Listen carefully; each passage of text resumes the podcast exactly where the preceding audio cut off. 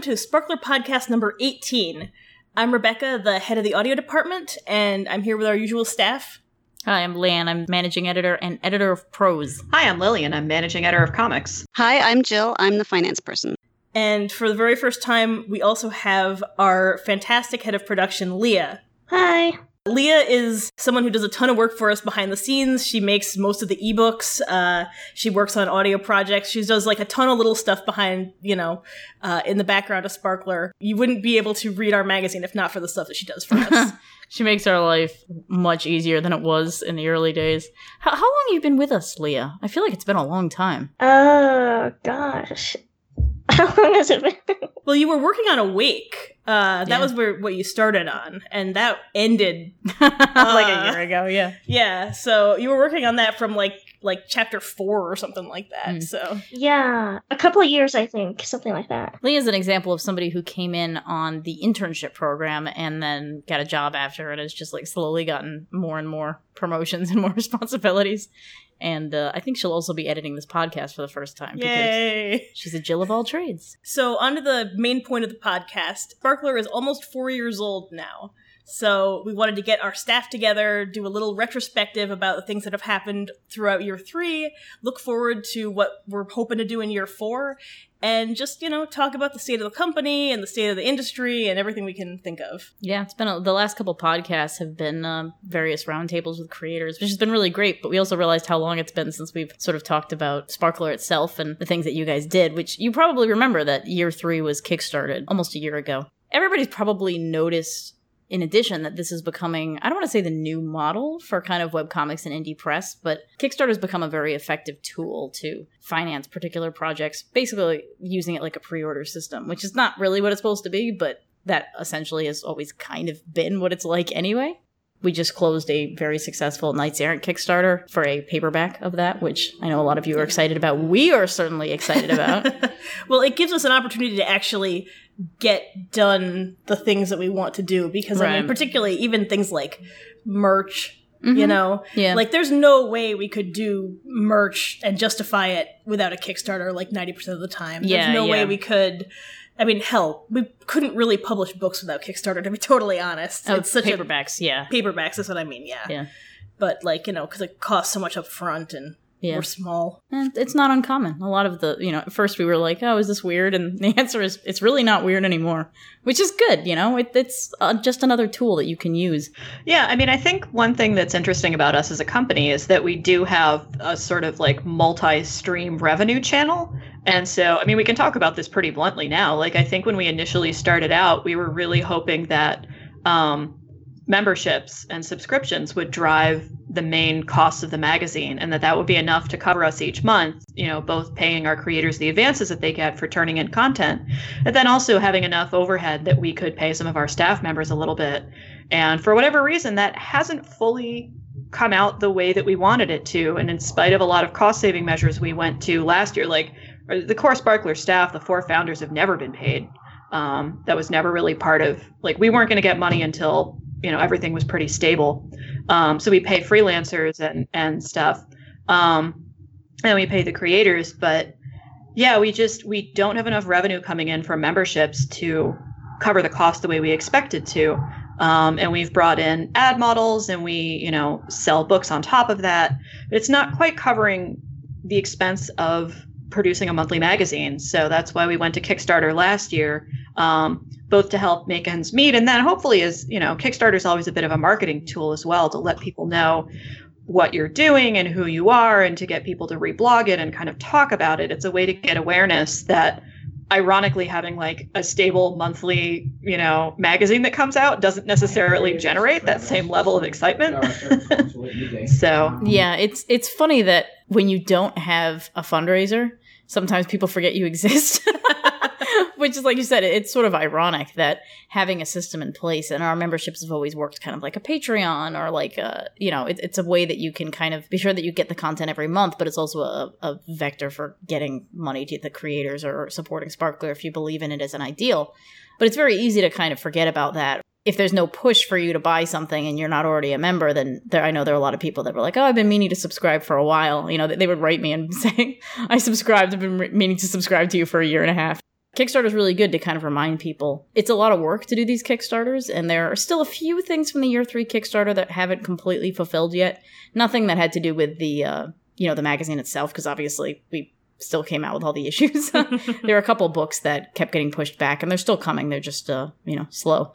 But overall, it was really effective in a way that some of our other Kickstarters were, you know, kind of half measures or whatever. That that Kickstarter for year three was actually very successful for us, which leads into kind of our next point, which is we're probably going to be kickstarting year four as well. We really appreciated all the support that we got it. I think summarizing it through Kickstarter was a good way for people to kind of understand Sparkler because I know that our system sometimes is confusing and complicated. We try really hard to not be confusing, but then we like have more ideas and more things. Yeah, we represent a lot of creators now. Lettera is the only series currently doing this, but we have some series that are running on the site for free but are not actually in the magazine. And then, of course, through Sparkler Distro, we um, distribute a lot of other self-published creators stuff. And we've just been kind of continuing to adapt our model and the number of people we work with and how we work with them. So it's always shifting. That's partially because technology is changing. The way people consume media is changing et cetera, et cetera, which was always the plan. We wanted Sparkler to be very flexible. The magazine is really always what we wanted to do, what we still really like doing. Like Lillian said, it didn't always support us as a company. It's still not quite sustaining itself the way that we need it to, but it is something that we really believe in and something that a lot of other people are not doing. The idea of having all these comics and novels and audio dramas that are really specifically aimed for like women or anybody who wants sort of a feminine perspective between the ages of 15 and 30 sort of curating content that we think that you would like, and we'd really like to keep that alive. So as a result, Kickstarter year four. That will be launching pretty soon. The reason we're talking about it now is it will be launching in, I don't know, a month, maybe six weeks. Similar to last year, it'll be right on the tail. Because, and that's another thing, we had a lot of people who subscribed to the magazine through last year's Kickstarter, so they're all up for new re- renewal. And if we do a year four Kickstarter, that means we can offer them more cool stuff with it. You know, we did a lot of commission work last year. That was really fun. Neat little ways of buying back paperbacks that maybe you've been meaning to get for a while, but now you can get them and put it towards a fourth year of the magazine. We have a bunch of surprises that we can kind of We're gonna tease a little, bit. little bit here, yeah. That's the other thing. Kickstarter organizes you. You're like, Like, oh, all right, sh- oh crap! I gotta gotta get this together. yeah, it's sort of we have to think about the year as a unit, which is something that in the day to day updating the magazine can sometimes fall apart when you're like it's hard to see past like a month or two because there's so mm-hmm. many deadlines. But um, a Kickstarter lets us kind of okay, what are the new things that we're going to do for this year? I'd say the other really important thing about this year's Kickstarter is that one of our stretch goals last year was to add a new slot to the magazine, and we didn't hit that. Like we we covered our what we needed to, but we didn't get any of our stretch goals. Um, this year, you know, we when we were talking about running this Kickstarter, we basically decided like there's no point in running a Kickstarter for the exact same amount that we did last year because we're just going to end up exactly where we are a year from now. And so building in an expansion um, and giving us the cash that we need to bring in new talent, to bring in new series, to look at new options, um, that's really important to I think where we are and where we're going. So it's not just maintaining the status quo, it's being able to offer people something new. So that's something that that really interests me as as the comics editor is I've always wanted to be working with new talent and bringing new people in and and um, that's what I've enjoyed so much about Sparkler so far and what I'm really proud of is that I've gotten to work with some amazingly talented artists, not just people who I knew from my Tokyo Pop relationships, but who have you know become come into their own as artists since then or or didn't have the opportunity to work with Tokyo Pop. So that's that's something that I'm really proud of. And I, I want to do more of it. So and this is our way of doing that. yeah. So part of this whole deal is we're going to be opening submissions if we succeed. Yeah. even if we don't expand via stretch goals, there is going to be space in the magazine next year. When we kickstarted uh, year three, we sort of had the lineup for the entire year more more or less set. But for year four, we have basically room for one more series based on some stuff that's ending and where we, we want to open up submissions again which is something that we haven't been able to do in forever like i don't remember when the last and everyone submission- still wants it like really bad. Yeah. So we're happy that we get to, you know? yeah it's it's very hard to tell people like no we're closed i really Yeah, want to read your stuff. and I mean, but like yeah I, I know it, it is obviously work on our end to deal with submissions and, and sometimes it can be a little overwhelming but it's also really fun yeah you know it's fun to like get this you know brand new comics you've never seen before and brand new ideas and, and stories and like you know pass them out among the editors and be like oh my god you have to see this one. And Mhm. you know it's it's uh, really a neat experience and we're we're glad we get to do it again. Yeah. And it, it was so central to what we wanted to do uh, from the beginning which was kind of reach out for people who have you know people from all around the globe people of different ages who were raised in different environments with a lot of comic influences. Um, a lot of the people that we work with right now are younger than, than we are. Um, Oh, yeah. significantly younger. Like for example eureka who does magical how who is our newest addition uh, she's like 21 she's i mean God, so talented and that's a great comic. I'm really glad we put it in the magazine.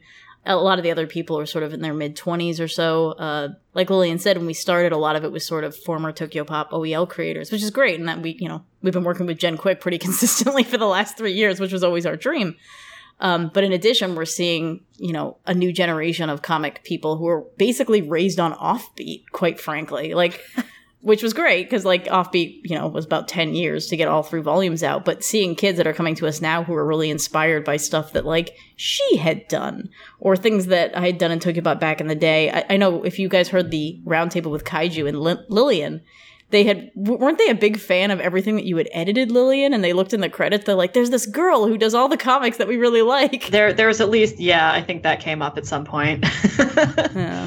so it's like literally the generation after us is starting to work for us which is like really great mm-hmm. we need your youth and vibrancy Yeah, well, I mean, like you know, I, I like to think that we we kind of you know we did all the annoying crap so that the people ten years younger than us hopefully, hopefully won't have to don't won't have to do at least as much of it. maybe that's You the know? that's the goal we'll say And honestly, like that's that's actually another side of this Kickstarter as well, is kind of an experiment of like, is our model something of interest to people? I mean, when when Tokyo Pop Mhm. was first starting um, to do original content, there was no nobody else out there who was doing anything like that, and even just the platform of webcomics was still really new and unpolished. Um, I mean, that's how we found Svetlana, among other people. There, there certainly were, you know, webcomics platforms out there already, and some that were already wildly successful. Like Penny Arcade had been around since I was in college and stuff. But the sort of serialized narrative that Sparkler's interested in was really pretty nascent online, and now you've got you know, you've got Tapastic, you've got, um, you know, sort of the traditional like Smack Jeeves, you've got everybody on Hiveworks, you've got people just going straight to Tumblr. There's a lot of ways to get your comic out there if you want to. Um, the question is, how do you go about finding an audience, and then how do you kind of make it sustainable? Um, and that's what we sort of hope to provide as a company and as as an organization is having an editor who kind of yells at you every month to get your pages done um, having a platform that allows you to distribute your material easily it's like you turn your pages in and then they go up online you don't have to fiddle with it we're the ones who do all this you know dumb stuff on the website on the back end um, we moderate the comments feeds you know we run the store for you and we pay people. I mean that's the other thing that i find mystifying about the new media model in general is like are we moving towards a future where all artistic creation whether it's comics prose video games movies otherwise you know are funded by people on the back end through you know patreon rather than being able to pay somebody up front to kind of put the time in for their artistic creation you know that's certainly not unique to comics that that's sort of the situation we're in now. And we're you know designed sparkler as a little bit of a counterbalance to that model of where we're- somewhere between a traditional publishing company that pays advances and somewhere between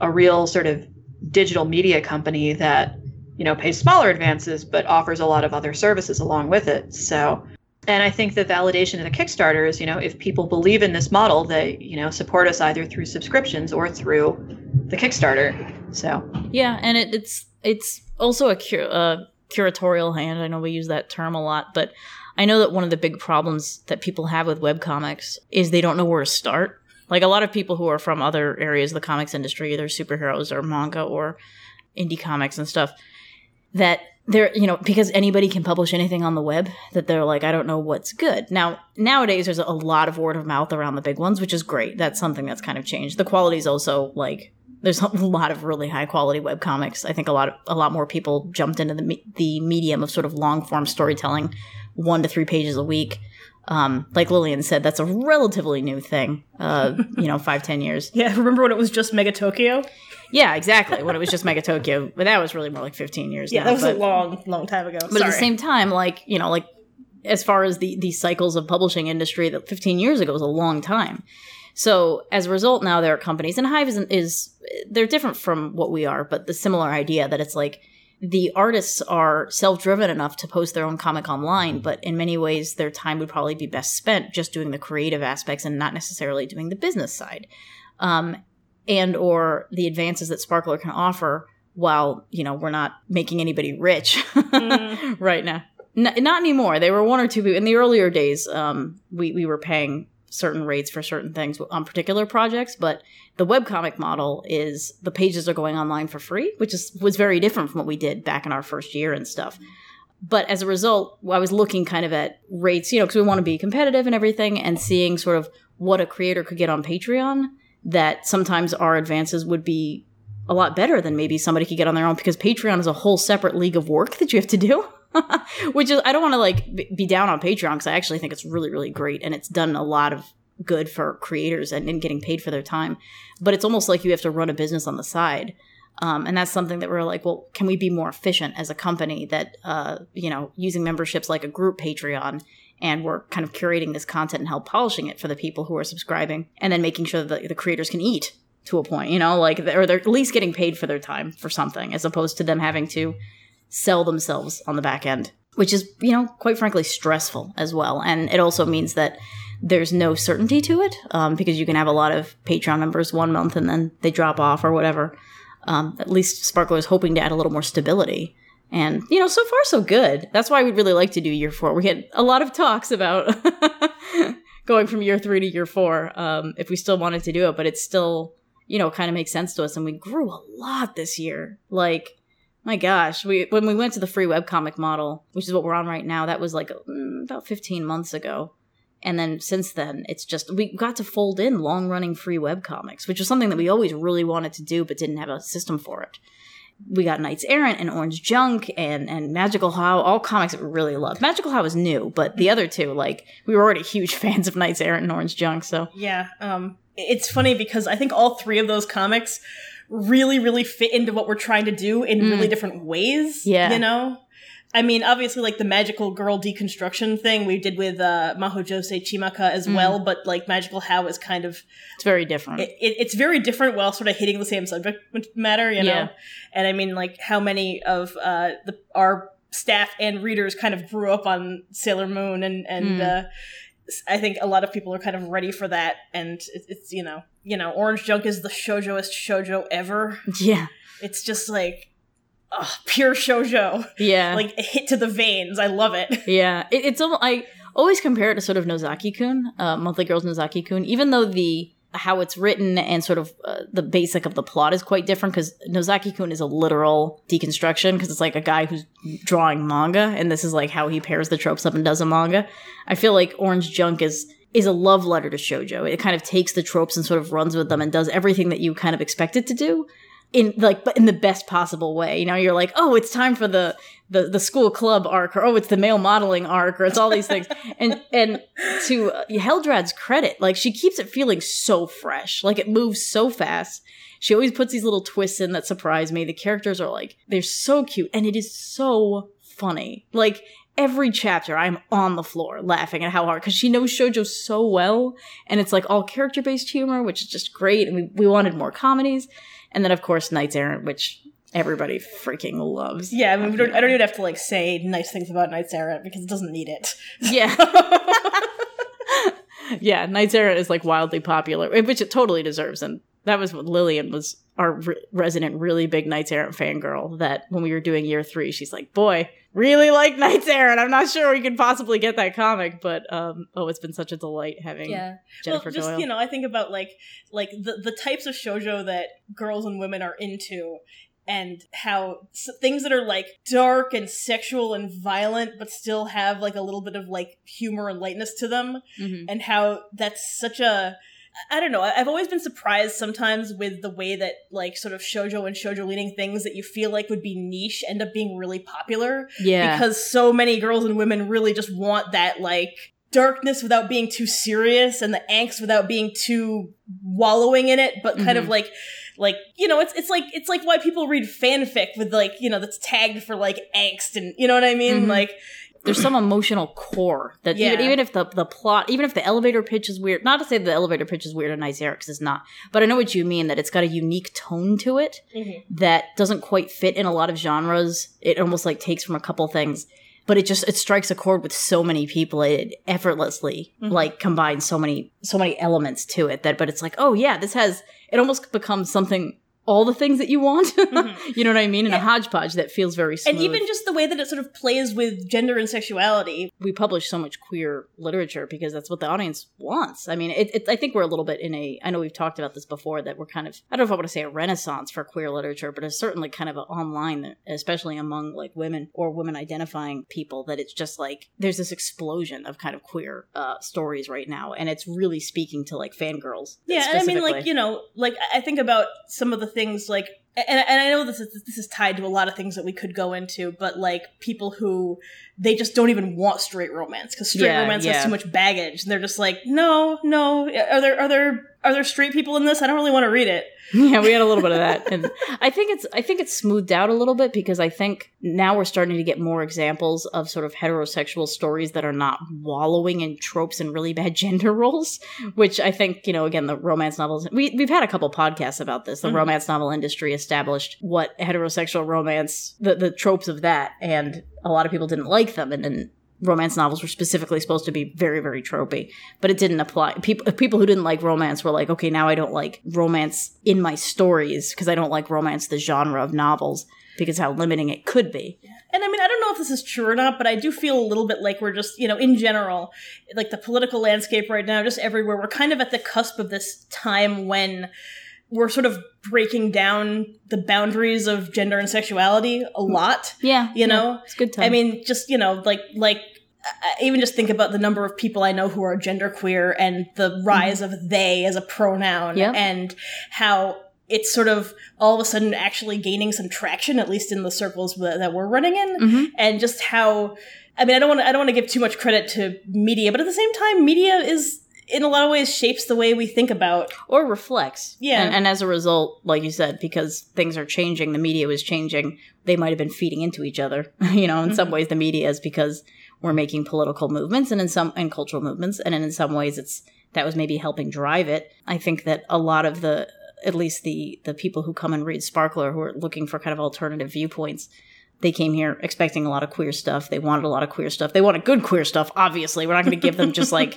homo bait. What, what do they call that? The thing where it's Queer like baiting. queer baiting, yes. which is the worst. yeah, there's just it, it's like it's like the no homo thing, right? Where it's like Ugh. two white dudes almost kiss. It's like, oh my god, we're so past that. Like, and just seeing sort of how much of that has changed between year one of Sparkler and year three. You know, it's almost like we we we we had this explosion of really great queer media, and now it's like we can move past that. And now when we introduce straight stuff, it's like people have are, are accepting it a little bit more because there's just so much good media now. It's like like there's been this evolution of kind of thought about gender and sexuality and everything. So we can kind of do a mix that seems to be resonating with a lot of people and they're a little bit less like, oh, I don't want to read this if there's a such and such couple in it or whatever. It's been really great to see this evolution of stuff where you can capture these genres and topics, but you can also kind of, I don't want to say repost them, but like, you know, like that there's so many great examples now that we don't have to just check off boxes. Oh, this has this in it and this has this. It's like, okay, like all that stuff is established. And you know what was, I think, a big reflection of this was gay characters where their sexuality was not the crux of the story. There was a big call for that for a while. They're like, we want gay characters who just happen to be gay and the story is about them being a spy or you know whatever. There's it's not a story about this is a gay person this is their gay experience like this is their coming out story whatever. Um, they're like no we just want people to casually be gay we just want representation and blah blah blah. And we're seeing that now too. So there's this like normalization of mixing stuff up which makes the future really exciting too because now you can really kind of talk about anything. I don't want to say I felt pigeonholed in the first year or two, but it's hard to kind of establish a tone, especially in the beginning. We knew what we wanted to do, but it was a combination of can we articulate that and can we get the content sort of that we're looking for? Overwhelmingly, the content that we're coming across, especially in this past year with these three comics that we were talking about, is you you read it and you're like, I want that in Sparkler. You know, like like it's like I didn't have to tell somebody pitch this to me because in the first year that was a lot of telling them, I want you to pitch this. This is the kind of stuff we're looking for. Now we read it and we're like, you belong in Sparkler, and that's also how sometimes we've recruited people that we read their comic. We're like, you belong in Sparkler. Will you do a one shot with us? This is great. It's like a big clubhouse. I want Leah and Jill to add. Sorry, I know we're, we're just talking and talking. Do you want to go first, Leah? Um, What what to you is most exciting? Because you've been with us for several years now. What to you is the most exciting thing you think in year three? well, I really like practically everything that Sparkler puts out because it's all really good. so, I don't, I don't know if I can pick an absolute favorite. You're a big Orange Junk fan, aren't you? Yes, I do really like Orange Junk. That's right. well, I've noticed. Because for all the reasons you said before, basically, you just like checked off every box. I do follow because you're so much younger than we are. I, I like to follow your Tumblr and be like, what thing in Sparkler this month got Leah extra excited? You're like our youth counselor. Yeah, the rest of us are all like old and crotchety. Yeah. You know how like a lot of publishing companies will keep a young person on board and be like, "What is your reaction to this?" I mean, to be honest, that was entirely why Tokyo Pop hired me. So oh yeah, because you were the young. I was the youngin' on staff for a long time. So Honestly, now that I think about it, I also am really liking how Let Lettera is, is turning out now. Yeah. It's so exciting now. Ugh. I read the with I how totally it's going. agree. I don't want to say anything, but with how it's going, I was just like, "Oh my gosh, where's the rest?" yeah, the end of volume two is like an unbelievable cliffhanger. That that comic kind of sneaks up on you. Uh, originally, like, so that's by Studio Kosen, who does Windrose, and Windrose was specifically pitched to us for Sparkler, etc. Lettera was the series that Kosen did in Spanish for a Spanish publisher before Windrose. They started translating in English as a webcomic, and I think they had it on Tapastic or something, but they're like, we'd rather do it on Sparkler. Uh, you know, we kind of made an agreement that we would sort of run it for free on Sparkler, and we'd do some tie-ins with the magazine. But for the most part, it's not in Sparkler; it's just kind of a side thing. And God, it got really good. Like, not not that I thought it wouldn't, but like when it started. I thought it was like maybe a little bit more of a comedy, you know, that it's like, oh, this is a fantasy comedy and, you know, I'm laughing at it and it's funny and stuff, but not unlike Slayers, where I think it takes a lot of cues from. It got like super serious and really dramatic and romantic and sexy and shocking and just, God, if you're not reading Lettera, you really should be. It's like a really excellent comic, and we're all kind of on the edge of our seats while we're editing it. We're like, oh my God, did you read the newest chapter? Please read Lettera. I need more people to fangirl about with. yeah. That's kind of our, our ulterior motive a lot of the time. It's like, Yeah. I need people to discuss this with, and, Yeah. you know, I need someone to draw some fan art, because fan art is the fuel that makes the magazine happen. Yeah. That and, like, discussion and. Yeah. Yeah, comments have been increasing a lot on the site. Um, we finally kind of buried the forum a- after, you know, I was See, fighting the good fight for that. Yeah, I was like, no, forums are great. And they are great, but people don't use them anymore. so we tried a lot of interesting, and we had a really great forum community. I don't want to, to downplay that because it was a small community, but they were really great. Mm. When we started doing open comments on the site, which we moderate, we've had a couple trolls that we've gotten rid of.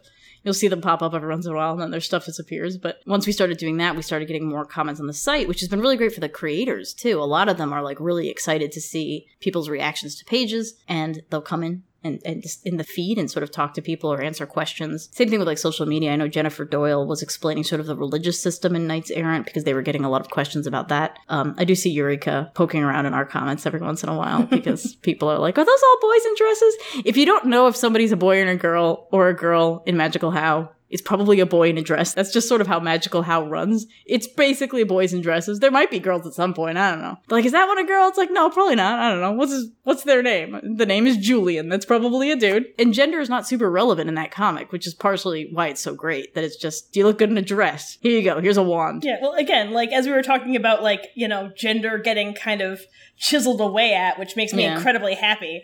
Uh, Yeah. just in general, like from a personal uh, uh, standpoint, and I know that I have like less in this than a lot of the genderqueer and trans people we know, but like Mm. just gender roles are annoying. They just basically tell you, "Oh, you can't do this. We're going to make a whole thing about it." Yeah. No matter what gender you were born as, they're all like, "Oh, you you're a girl. You don't like comic books." Blah blah blah. Yeah. And so let's just you know forget it. Like just chisel Oh, away. I saw something really great today, actually. In people have been discussing Will's gender in Knights Errant for literally five years, real time, basically, between the old version and the new version. And there's not an easy answer to that question on purpose. Um, and the comments feed becomes this really robust discussion about it. And just today, I think somebody was like, "Oh, you know, there's this character has breasts. Oh, uh, it's really, you know, this person is really a woman." And somebody was like, "Hey, breasts don't mean you're a woman, all right?" And like or somebody coming in and being like, that's the wrong pronoun, and be like, well, we don't know what pronoun we're supposed to use. And like, well, if you don't know what pronoun you're supposed to use, then the most respectful pronoun is this. And it's like they're all educating each other about like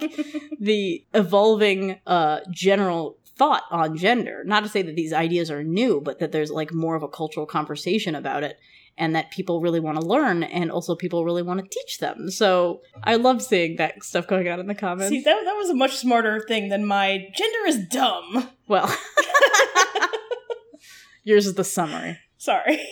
What about you, Jill? What were you uh, really excited about in year three? I was really excited to see Knights Errant, especially when I started reading it because it was completely new to me. I'm not that up on webcomics, and it's just so amazing. I think next year is going to be even better. And the Kickstarter are awesome. I can't wait to actually hold volume one in my hands. We spent so long in the first couple of years just trying to get things to work, to get our to get our website to work. To get a fairly steady schedule with people, to get our creators what they needed, and then to get what we needed from them and it, everything was hard everything took so much work and this year it feels like and then you know in the second year we, we started doing things differently pulling things apart and putting back, them back together differently because we were trying to make it work better and i feel like this year is when things started coming together i mean we still tried a lot of different things we tried the situation cd which i loved and i still want to do more i haven't given up Oh well, we'll talk about that in a minute. Oh, but yeah, God. there's some on the horizon for year four. But continue. And when we went, we were at TCAF a few weeks ago, and people were kind of and being like, sometimes they'd be like, "Oh yeah, I think I've heard of you," blah blah blah. This time they were actually like looking at things and saying, "Yes, I remember this. It was great. You know, I want it." Um, we started to get a few more uh, hits in the media and on social media and all that stuff. Like Maho Shojo Chimaka got a couple great reviews, and Kaiju actually won an award when they went to is it Denver Con? I don't know what it's called. Dink, I think was the name of it. It's like the Denver Independent. Dink, That's right. Awesome name. Yes, which was really exciting. Overall, it's just been a really positive year. I agree. There, there was. Um, it, I don't want to say we were running on autopilot because we definitely were not. But at the same time, we didn't have the same huge hurdles that we had in year one and two. Things mostly came Yeah. out okay. Because years one and two were just like one massive problem after another. And Yeah. this year it was like, oh, you know, well, we have four of the five things here, and one person's like, you know, a little late, but whatever, we can handle it. Or, Yeah. oh, we have to swap this out for this thing, but we know two weeks in advance, so it's okay. and you know people like leah bless leah and pachi who works for us as well we got a bigger staff to kind of help us manage uh, things Yeah, I think that was a big part of it. yeah for, for you guys who follow sort of the free serialization online and how every day there's all these social media posts about you know oh this co- this page went up today this page and here's a little crop or whatever um, pachi organizes a lot of that on the back end like in advance she does these giant spreadsheets of links and crops all these pages and and you know keeps all that shit straight which is really difficult because she was gone for a month and i had to do it. I'm like how did she keep this straight? Oh my god. And then she kind of disperses to all of us um, to do on social media and leah runs the facebook page Leah and- does Facebook now, which makes me so happy because I used to do Facebook and I was terrible at it. So if you'll notice that Facebook isn't terrible anymore, because leah's doing that's because of Leah. I actually have a lot of fun doing it, so I'm so You're good glad at it, because it, was torture. I, I still control the Tumblr though. I like the Tumblr. yeah no you're good Well, I mean, again, to editorialize, uh, Facebook is terrible. Twitter and Tumblr are okay, but Facebook is terrible. Thank you, Leah. no, Well, I'm not saying it can't be frustrating at times, but Oh overall, yeah, yeah. Yeah, I like how how easy it is for people to respond on on Facebook when they decide to comment. The Yeah. conversation there is really very. Oh yeah, neat. that's true. Like Tumblr, you can't do a conversation. Oh, Twitter, gosh, the no. conversation is done in 15 minutes, and you can never find it again. So Yeah. you know, having an ability to actually talk to people on social media is great, but you have to do good posts first, and I was not doing good posts. also, we got um, Eliza, who has been running the newsletter this year, which has been great. Jill used to do that, and she did sort of the basic template. But a lot of people commented. They said all of a sudden the Sparkler newsletter, the subject headline has sparkles in it, and that's what like Eliza came in. She's like, I feel like I can. Yeah. Even I said that. I was like, how did she do that? well, I mean, Bless Eliza. of all the, the newsletters in the entire universe, the one that most should have sparkles is ours. Yeah, exactly. So, you know, Because she said, "Oh, you know, I have some basic experience, but I feel like I, you know, maybe I'll add a couple little flourishes to your newsletter or something." And that was like the first thing. We're like, "Oh, I love it! Oh my god, so much! Good job! you oh, can never leave now Yeah, basically. because none We of us don't know wanna- how to do that. yeah, we don't want to lose any of our people. Although we had a little backfire this past month when Leo was gone, and suddenly I had to do the ebooks for the uh, monthly update again, and I was like, "Oh my god, I haven't had to do this in so long. Oh, this is such a pain." oh, that's right. Because you took over. Yeah, we have a lot of redundancies built in, like Well, any company. that's the other thing. We didn't have redundancies for a long time. It's like, oh, are, do you have the flu? Well, you still have to do your work. Yeah. Bless Leah. Thank you, Leah, head of production, making us so many ebooks. we put out a lot of ebooks. Yeah, that was the other thing is that TCAF is the one show that I've been the last three years. And the first year, we had almost nothing. We did not even have Offbeat 3. It was a proof, you know, like loose leaf in a shell of a cover. Last year, we had a few things. This year, our table was like overflowing with stuff. And a lot of it was, you know, ours, not just distro, which is great. But having your own books is amazing. It's interesting that you bring up TCAF because, like you said, the we use since TCAF has always been our annual around the time that the magazine starts a new cycle. Um, it's in our headquarters in Toronto. It's people we know. We like to use TCAF to kind of judge the upcoming year, and in addition to having a ton of a ton more books. It's like every year we've done TCAF, we hit twice the number of books that we had before. And I don't mean like went from 50 copies to 100 copies. I mean like having five titles, having 10 titles, having 20 titles, sort of. A lot of people who showed up and they were like, oh man, I'm a Sparkler subscriber. And I keep forgetting that you guys are like human beings, that like I always think of you as as a website. And, you know, in the first year, nobody thought of us as a website. They're like, oh, Sparkler sounds interesting. But then there are people who come up and, and they, they were like, I have this book. Will you put it in distro? Um, like I can give you my leftover copies. We have a couple new things oh, coming. I came really home great things. with a box of books from Australia yeah. that was were brought on a plane by Alicia Jade, who's amazing. yeah. Which uh, by the time this is published, it'll hopefully be up in the store. If not, then you know within the week or so. Yeah, we're we got some new editions of books that we got at TCAF. We got to meet more creators we liked, but also people were showing up and saying like, "I'm really happy that Sparkler is out there and that you know people can get jobs this way and that I can pitch to you guys and you know there's sort of a system there in place." And then people who came who were Orange Junk fans. We got this beautiful contingent of people who were like, "Oh, I didn't know what happened to it after Ink Blazers went under." We're like, "It's Sparkler now, honey. You should get the book. We got the paperback here." And like just people squealing when they saw Orange Junk. And we had Knights Errant postcards, which predictably people were like, "Oh my God, Knights Errant! Is there a book yet?" And we're like, "Okay, Kickstarter ended like a week ago, but yes, next year there will definitely be." There will definitely be a book of Knights Errant. We're really excited to come out with that one, particularly since the Kickstarter did so well. Hmm. Where it's going to be our first foil stamp. It's actually our first color book, and it's going to be in its uh, like a bigger trim size than the manga uh, usually is because this is not a manga, or at least it's not. I mean, none of these are technically manga, right? But they're they're a lot of them are manga style and they're black and white, and they were sort of drawn to be the smaller trim size. But uh, Knights Errant's going to be bigger and, and Yeah, I got to give those panels space to breathe. Yeah, and also just there's a lot of bonus material. I mean, like because the Kickstarter, all the stretch goals happen, so this book is going to be packed and beautiful. We're very very excited. I'm not excited for carrying those books around though, because it's gonna be Oh, a lot glossy of pages and stuff. Yeah. Oh yeah. Oh, glossy pages are the heaviest. Well, it was almost almost 900 backers. I mean, it was Yeah. it was great. It's gonna be the post office. Thank you gonna guys hate for us. that. They will, yeah, when we fulfill that one. I guess the other big thing for me this past year is that I mean I'd been to TCAF with you guys the first year, but most of our cons have all been on the East Coast, and this was the first year in year three where we did Yaoi-Con in San Francisco, and then I was at WonderCon thanks to the generous half table given to us by Yaoi Revolution, and it was really fun just to do that again. Like it's it's exhausting to work conventions, like it's just I was so wiped after the first day of Yaoi-Con. Uh, but it's just great to kind of see people and talk to them and and you know meet the customer base face to face and see what they like and what they're excited about and like that's as much market research as seeing what's getting reblogged on Tumblr or talked about on Twitter. Like that in person, face to face conversation, I think is really invaluable to a small publisher like us. So that's definitely something that we'll be planning on for year four. Is maybe not expanding our convention presence significantly because at the end of the day we have you know a magazine to produce every month, but making more of a commitment to kind of go to some of these places regularly, um, I think is really valuable to us. Yeah, Oh, Yami yeah. Con was a good scene. I know we're looking forward to ConnectiCon in in a Yeah, little ConnectiCon, bit. similar to TCAF, we're gonna ConnectiCon is probably gonna be a yearly thing. We did it last year, and it was really great, and uh, we'll be doing it this year as well. You know, good crowd. There were a lot of people we hadn't seen in a long time that uh, were around here as well, and and also like Little Foolery. Uh, Alex of Little Foolery is in Connecticut as well, so it's always It's always, to it's always really fun to hang out with her because Yeah, she's yeah. just a really cool person and uh, clearly she's talented. So Yeah,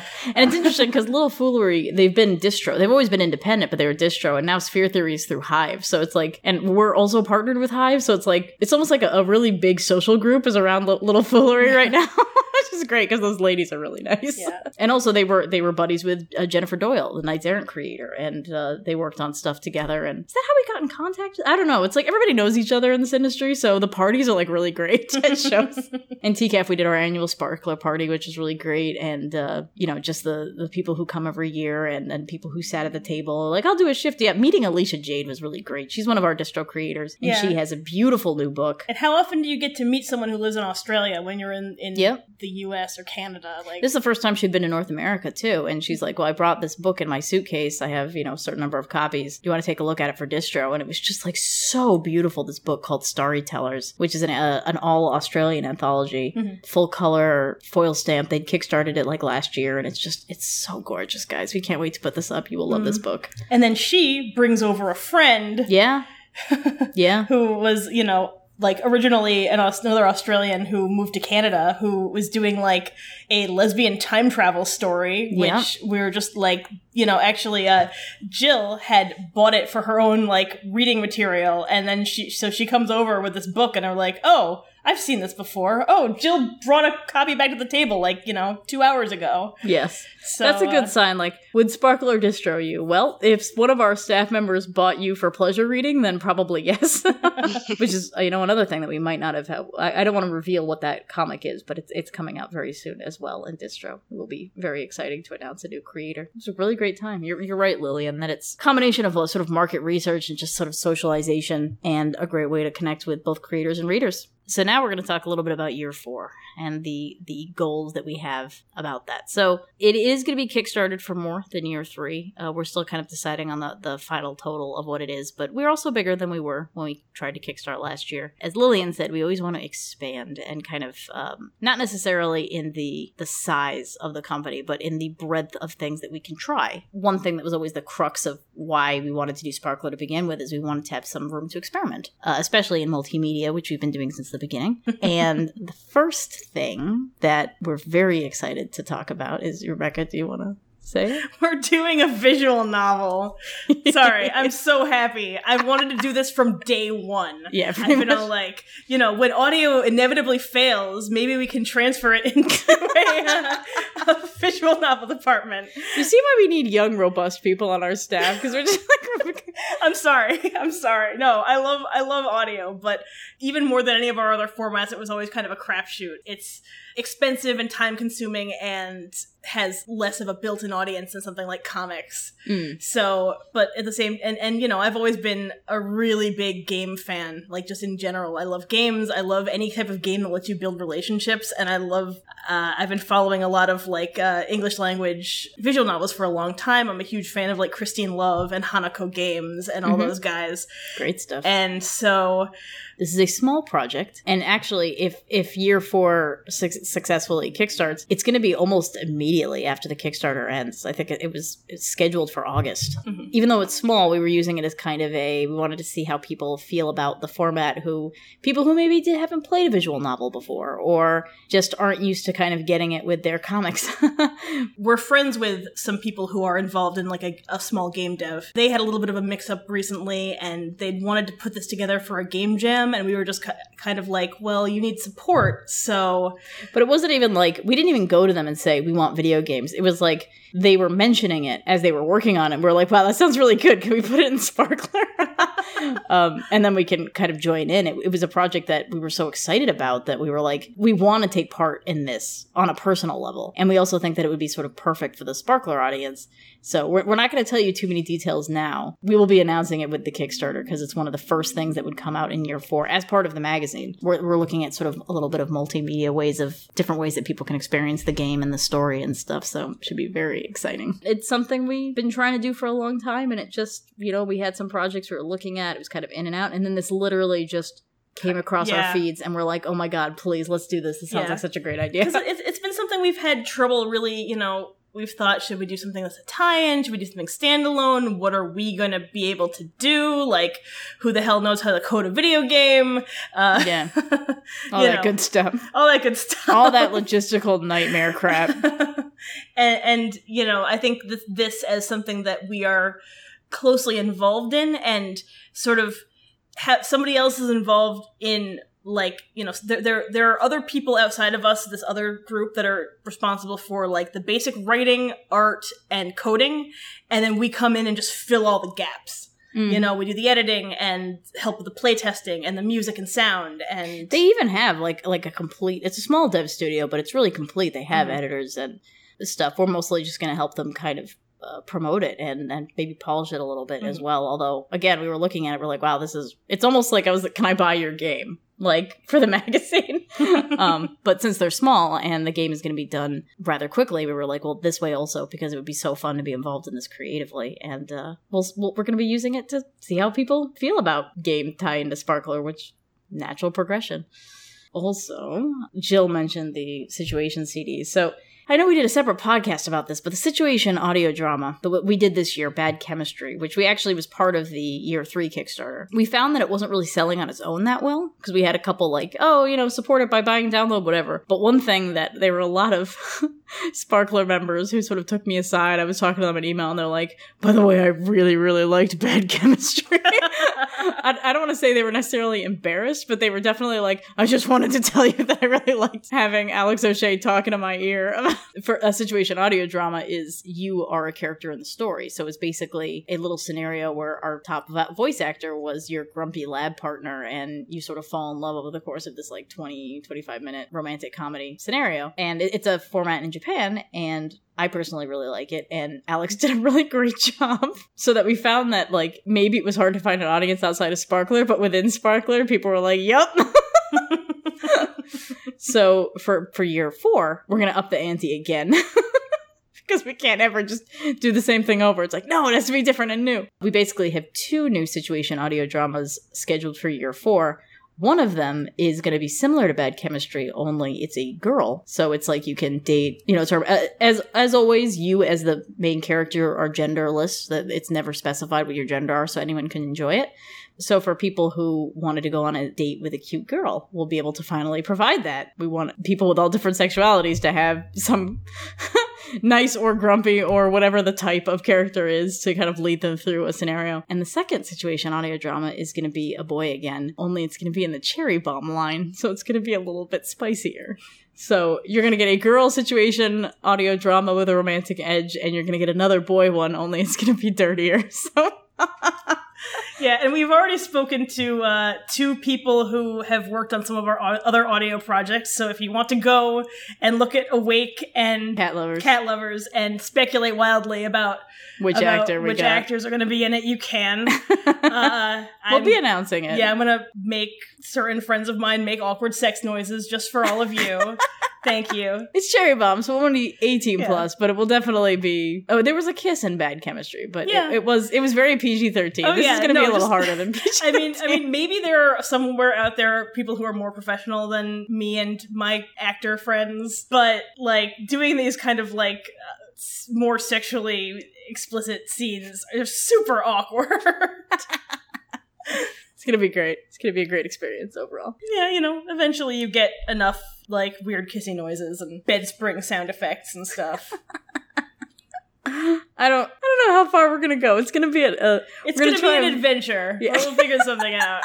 there's other stuff that we can't tell you right now because some of the stuff is still in the works. We're still putting stuff together, but and the open submissions also will be very important. Open important. submissions, I know a lot of people are very excited for. Yeah, yeah. I'm, Uh, I'm really glad that we have a little bit of space and it, it lines up also really well with the end of year three because there's so many things that are literally like two chapters. You know, both Cat Lovers, Circumstances, and Tokyo Demons are going to be ending very soon. so we wanted to have, you know, we need something to kind of replace them. And uh, Dead Endings will be coming back, by the way. I know some people were like, what happened to Dead Endings? It started in year three, but then uh, Jessica Chavez had a baby. Yeah, that, that's that's uh, a fair enough reason for a break. That's thrown off our schedule multiple times. Yeah, people having babies. Yeah, well, Jen Quick did it as well. Although she got back to work really fast, like shockingly fast. yeah. Well, Jen is like a machine. She's a so- comic making machine. It's wonderful. But you know, as a feminist press, we try to give people space to have babies. You know. So some stuff that you got a taste of in year three will be continuing in year four. Obviously, the comics we were talking about, Orange Junk, has quite a while to go before the end. Same thing with Knights Errant. Magical How is kind of like just starting, and some of the stuff that's going to happen later, and that is really exciting. And on staff, we're all really excited about Lettera three. Again, if you're not reading Lettera, you should really be reading Lettera. I mean, Windrose. Windrose is still continuing. Non-stop. Non Like- stop Yeah, okay, that well, comic. Studio Amazing. Kosen just like their whole aesthetic is just like sexy people not wearing very much doing awesome things. constantly. It okay with Windrose. Wait until you get to the next chapter too. There's some good stuff in the next chapter of Windrose. yeah, that's what I hear. I, I didn't read the thumbs. I'm I'm waiting. Although I don't Yeah. think I'm gonna. I think I'm gonna crack under the pressure and look at the thumbs because I want to know what happens. I will say, I will say, oh man. I will say that with Windrose, uh, sometimes you replace not wearing much with wearing ridiculous, amazing period costumes. Yeah. So- I was freaking out over that preview that Kosen posted. oh yeah, that one like awesome panel that they were that they had. yeah, uh, some man. Oh, Yes. Oh, was it it, I was gonna be like, all was it the one of Angie blushing and looking adorable? Because that's great too. But like, yeah, that last. No, it was the man in black. Man in there was like a guy, yeah, boots and gloves and and uh, capes and super Yeah. handsome and Cravats. cravats. cravats. that's Yes. Leah, that's Leah's aesthetic. Cravats. It is so nice to have Leah's opinion on this staff. Yeah, Windrose just keeps getting better. I mean, it was never not great, but like, I don't know. Same thing with Lettera. It's just like Kosen always starts really strong, but then they keep upping the ante and it just Mhm. keeps getting better. At no point does it kind of collapse under the weight of itself, which is really hard with some of these plot points that they've established. Like, you keep thinking things can't get worse in Windrose. And then they do. but it always gets resolved in a really great way but it keeps the the tension high and it's just it's such a great comic so just studio kosen in general those guys are just a fucking plus at everything they do so read those comics guys and we're, we're trying to work with um a couple short stories that ran in years one two and three um you might be seeing new installments to a couple shorts that we've been working on and stuff that people said oh i really like this i wish there was more well working on a little bit of that too See, hopefully soon we'll be able to tease in a slightly less annoying way. well, that's the point of the Kickstarter, right? We're going to Yeah, announce a lot of the stuff during the Kickstarter. We just want people to prepare themselves a little bit and also know that we're not just going to this Kickstarter because we're like, we need money, which, you know, is true, but um, we're going in there because, like, we're like, all right, if we're going to Kickstart this, let's have a really fun year planned and um, similar to what happened with year three. And it, it was just, this has been such a great year that we're like, this is how we want to do it again, but yeah, you what's know. going to be new? you know, we got to a point where it was kind of like we can either kind of fizzle out under the weight of just not having the money to do the things we want to do, or we can just like go in there really strong and be all like, we're gonna like just up the freaking ante and Mm. uh, just kind of go in there and do all these things that we've been struggling to actually get done, you know? Yeah, as Lillian says, go big or go home. We're gonna go big. Be fun. we hope you will join us so that we can do it because we obviously can't do it without you guys. Every time we've reached out to the community, be it the membership drive originally in sort of like year one, or rather the beginning of year one, uh, the Kickstarter in year three, the Knights Errant Kickstarter. I mean, we've run like four or five Kickstarters by now. You guys have always pulled through, and that's, I mean, we wouldn't be here without you. So if you have it in you to support us for another year, we're gonna bring you good stuff. Can you tell I'm just really excited about this dirty situation Oh, she's the worst. She won't stop talking about it. Like, yeah, you know. I got plans. Yeah, yeah, yeah. Well, you gotta write write this thing. yeah, I will. It'll be great. and I'm, I'm gonna get it and just be like, Ugh, why? Yeah. Why are you making me do this? It's gonna be horrible. But I mean, like Leanne horrible. Yeah. Which, for those of you who read Tokyo Demons, but just the kind of horrible where, where when I'm like going through it and doing like the final edit, I'll be like. Why are you doing this to me and to the listeners? Why and then she just sort of like cackles evilly, and you know, it's it's good. fun. I would really like to as well. Um, for some of this stuff, I want to do a lot more polling this year of readers. I want, um, since the the comments have really picked up speed a lot in year three. I want to start putting out more things, being like, "What do you guys want?" Not just like in general, like what kind of content would you like to see, but also like, "Hey, we're doing this situation CD. Here are some premises. Which one appeals to you the most?" You know, we talked a little bit in the past about. I don't know if we're gonna do it for this project, but um, sometimes having voice clips and letting people kind of vote on which character they want. We've done a lot of character poll based stuff, like we did the Tokyo Demons Dakimakura last year, which ended up becoming Yeah, I have to say, I was going to mention the Daki, which I feel was wildly successful. oh, that became a social media grudge match. Like the the polls that happened in year three, a lot of them were about like pick the character. This is about you know a short story or something. But in Tokyo Demons Dakimakura, it was like which boy do you want to show up on the pillow, and it got hated. Oh, and yeah. we found out later that there were certain readers who were like kind of I don't want to say rigging it, but they would like go to like ten different computers at like their friends' houses and stuff to make sure that they got as many votes as possible in, and it was there very was like funny. strategizing, and Yeah. people were like teaming up, and yeah, yeah, teaming together on social media and being like, if you don't, even if you don't know what this is, please click this button. I really don't want Miki half naked on this pillow. That got really, it was almost Miki. Yeah. I think Rebecca was concerned. She was like, I don't want to put this out as, as a member of this company. I really don't want him to win. well, people want what they want, so. yeah, I know, I know. That's the but thing. Now we have, have What- Sachi looking kind of uh, Cautiously optimistic. cautiously optimistic as the, the Yeah. When we had to give directions about what do we want the Dakimakura, I'm like, well, I want smiling, but not necessarily like, wee! But so Rem ended up doing cautiously optimistic. His look on his face was just perfect. and then the chibi ayase on his shirt, which is my favorite part. Yeah. And also, we're doing a Dakimakura for uh, Knights Errant as well. That was part of the Kickstarter. of one side is Will and one side is Oz, and Will has a knife and Oz has a book, which is like perfect. Yeah, yeah. Like you, you, you gotta like kind of wink at these things. Yeah. you know. Oh, yeah. Good stuff. And also, in addition to the Year 4 Kickstarter, similar to Knights Errant, we're going to be kickstarting a couple other books this year so we can do more, you know, make more of a, a big deal of it. Because I know a lot of people have been like, where's Orange Junk 2 and 3? And uh, we're like, yep, we also really want to put out Orange Junk 2 and 3. And Orange Junk would be a great candidate for a Kickstarter. It's got a great audience. Um, we really want to do more merch and stuff with Heldred. And Heldred does tons of bonus art and just really cute ideas. Um, so we've been work planning on that one as well a couple other things that we don't want to spoil, but the uh, other projects that we're hoping to kickstart. But the magazine itself is what's depending on the year four. And, and quite frankly, if we kickstart year four, a lot of the stuff that we want to do, we can do in the context of year four. We don't have to kickstart them all separately. It's going to be exciting. The uh, that'll at least make sure that Sparkler's around for one more year, uh, which we'd really like to do because the magazine format and everything that we've done so far has given us ultimate flexibility to just reach out, see what people want, and do it. Also, serialization is the best, and I know lots of people disagree with me, but like those cliffhangers and things, like Yeah. I love it. I love it, and it would be very sad if we couldn't do that anymore because. All right, so uh, before we like spoil anything that we're trying not to spoil, I think we should probably end this. Yeah, it's really hard not to just tell you guys, "Hey, look what we're gonna do," but yeah, all in all in good time. all in good time. Follow us on Twitter or Tumblr or somewhere or Facebook, and you'll get teased more probably. Mm. and uh, you know we're really really excited for this stuff to happen we really hope that we can pull this off again you Mm. know you know the people listening to this tend to be kind of our our core you know supporters and Yeah. so you know we we have to thank you again for just you know we have the best fans oh, you guys are really the best. I'm sorry we keep coming to you and being like, "We need money," but like, we'll we'll make it worth your while. hey, can I? We need money, dude. It's like. I feel like sometimes that's how we react to the readers. And you know, honestly, we've ended up hiring a lot of our fans and and stuff and jobs. That's how we found a lot of our people.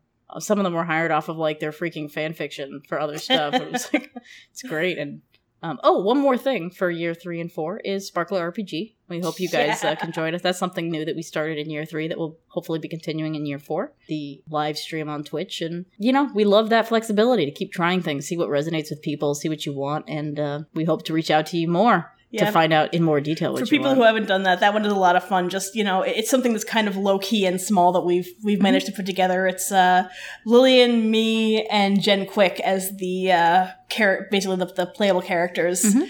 and Leanne is running it, and it's just you know one of these kind of urban fantasy supernatural sorts of things. It's technically in the same universe as Tokyo Demons, but like unrelated to that story except for one character, so you don't need to like know the story at all. Mhm. And We've gotten such great art in from Yeah. this Yeah. too. Like I think that that's one of the really fun things about it is that even from the first like time we we did our stream, we started having people contributing. Yeah. You know, through through the Twitch stream and then onward and beyond. Yeah. So um that's been really fun to see. Yeah. All the PCs were basically designed by 5 p.m., who was a, a somebody who was just watching. Uh, she's a fan. She did these like fan art for the PCs, and you guys were like, "Oh my god, this is the best!" And then the the official artist Angie Mori did a new a new version of them, and also Tofu the cat was designed by Tofu the Sarah cat. Neil Elkins. uh, was also named just by the chat room. Yeah, Actually, my character was named by the chat room too, Yeah. which is why her name is Cynthia Blethers. so you know, thanks guys. my Jen Quick is Delilah Featherbottom. Yeah. Yeah, it's always a good time. So join us for those. We'd like to continue doing that. And I'm, I'm very interested in year four the Sparkle RPG if we can get some people to join in for like one shot characters or do kind of, you know, kind of interesting things there beyond sort of the core story or, you know, just in general have people game their own stories within the universe if they want. We'd love the participation with the art and, and, and the chat room just kind of contributing to the game. Having a peanut gallery is really great. Oh, it's so fun. you know, they can influence things and, uh, Yeah. you guys are hilarious in it. Yeah, they can just, you know, like ask questions and uh, suggest like things to do next, and tell Lillian to make out with that hot guy. Mm. You know, I'm counting on you, Lillian. Lillian doesn't need any encouragement on that front. it never It- hurts. it's already it's already in Courtney's bio Yeah. that Courtney totally wants to bang Peter. yeah. So thanks for that. yeah, it's great. So, uh, you know, that's another way to kind of influence Sparkler and, and join the RPG. And we hope to hear from you guys, and we will hopefully be able to bring you some new stuff in year four. So we'll keep you posted on the site and through social media when that Kickstarter launches. You will know. We'll put it everywhere because you know, Yeah. we want to do another year, so we're gonna we'll be loud about it. Oh, we're gonna be super loud. Anyways, thank you all for listening, and we will be back next month with another podcast. We don't know what it's going to be yet, but uh, Might be Kosen. might be co- that would be cool. We're, we're trying to get Kosen to come on and talk so we can gush at them in person. And if not, you know, like we're, we're slowly making our way through most of our creators. So Kosen is up next. We, we, we hope that it will be the next podcast. They, they expressed interest in doing it. So, and uh, I think we need to do uh, Eureka as well for Magical How is probably going to do a podcast too. So Yeah, that's true. I was going to say that. Uh, oh, I I talked a little offhand about uh, what I would like to do for one of our future podcasts, which is the the Homestuck kind of end game analysis. So, because there's Oh, at least yeah. a couple of us who are big Homestuck fans, and I think it'd be fun to talk about. yeah, We'll see. that would be fun and like really self-indulgent and wonderful. yeah, especially as the final. Because I mean, what about Sparkler isn't really self-indulgent? To be fair, yeah, I know. It just happens that our self-indulgence is something that other people enjoy. So Yeah. hopefully, On that note, uh, good night, everyone. Thank you for listening, and we will see you next month. Bye. Bye. bye guys. Bye. Thanks for listening.